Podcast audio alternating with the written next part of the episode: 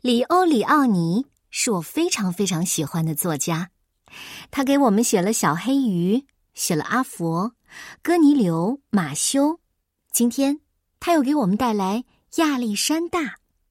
亚历山大可是一只老鼠哦。那这个故事就是关于一只真正的老鼠和发条老鼠之间的友谊。这个故事的名字叫《亚历山大和发条老鼠》，作者里欧·里奥尼，由阿甲翻译，爱心树绘本馆出版。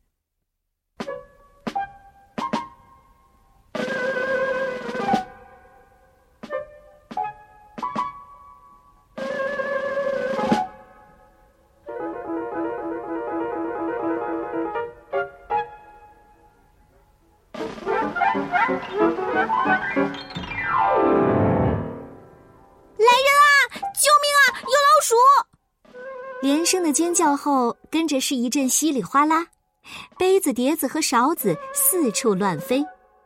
亚历山大撒开小脚，有多快就跑多快，向他的小洞跑去。亚历山大不过是想找一点面包屑而已，可是那些人每次见到他，不是尖叫着喊救命，就是操起扫帚来赶他。有一天啊。那所房子里一个人也没有。亚历山大听到安妮的房间传出一阵吱吱声，他偷偷溜进去。你猜，他看见什么了？另一只老鼠，但不是像他一样的普通老鼠。它没有脚，该长脚的地方只有两个小轮子，背上还插着一把钥匙。嗯，嗯，你是谁呀？亚历山大问。我是发条老鼠威利，安妮心爱的玩具。他们给我上发条，我就能转着圈跑。他们还喜欢抱着我。夜里，我睡在一个软软的白色枕头上，挨在布娃娃和羊毛泰迪熊中间。嘿，人人都爱我。亚历山大伤心地说：“他们对我可不怎么样。可是他很高兴找到了一个朋友。哎，我们去厨房吧，找些面包屑来。”威利说：“嗯嗯，我不去不了。他们给我上了发条，我才能动。可是我不在乎，人人都爱我。”亚历山大也开始喜欢上威利了，他一有机会就去看威利，他给威利讲自己的历险故事，如何躲过打来的扫帚、飞来的碟子，还有老鼠夹子。威利跟他聊玩具企鹅、羊毛泰迪熊，聊得最多的还是安妮。两个好朋友在一起度过了许多快乐时光。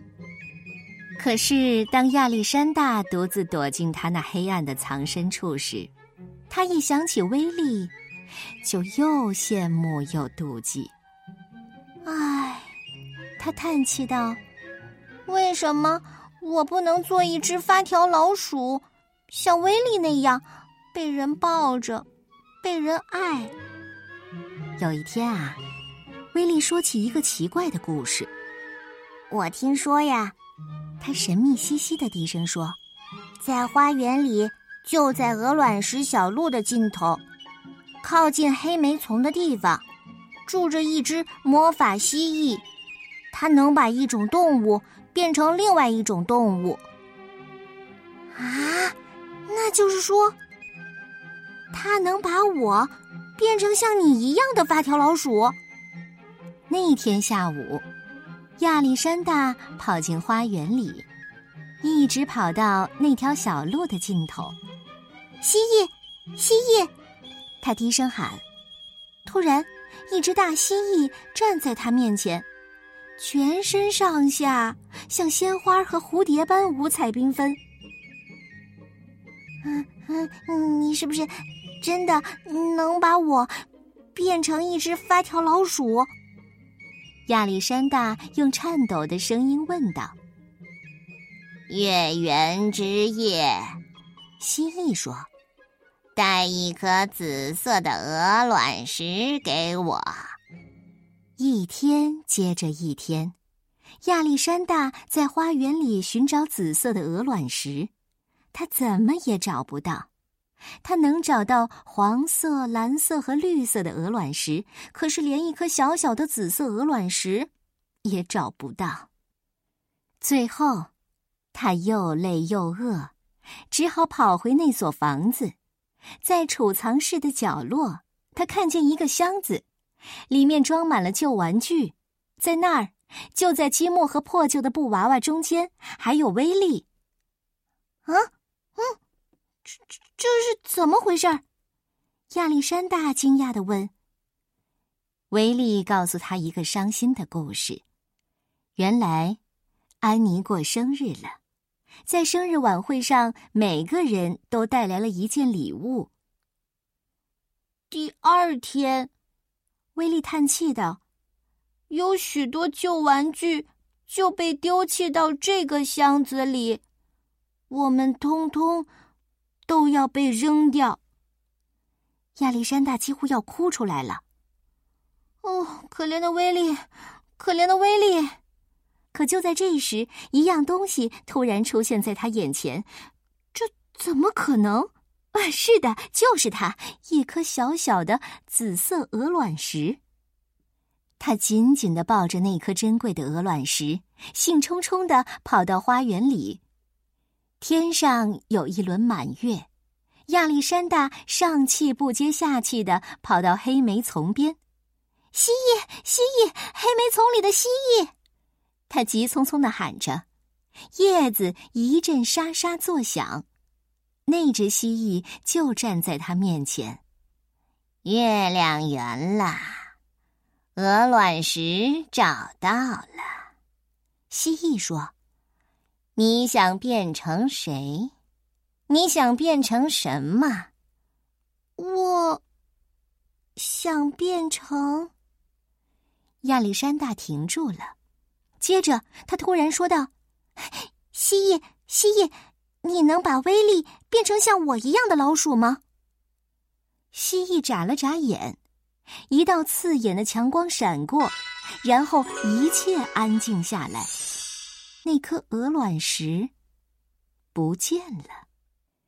亚历山大跑回那所房子，有多快就跑多快。那个箱子还在，可是，可是里面是空的。哦太晚了，他想着，心情沉重的回到墙角边他的小洞。嗯，什么东西在吱吱叫？亚历山大小心翼翼的靠近洞口，里面有一只老鼠。哎，你是谁呀？亚历山大有点害怕的问道。呃，我的名字叫威利。啊，威利！亚历山大叫起来：“那只蜥蜴，那只蜥蜴做到了！”他一把抱住威利，然后他们一起跑到花园里的小路上。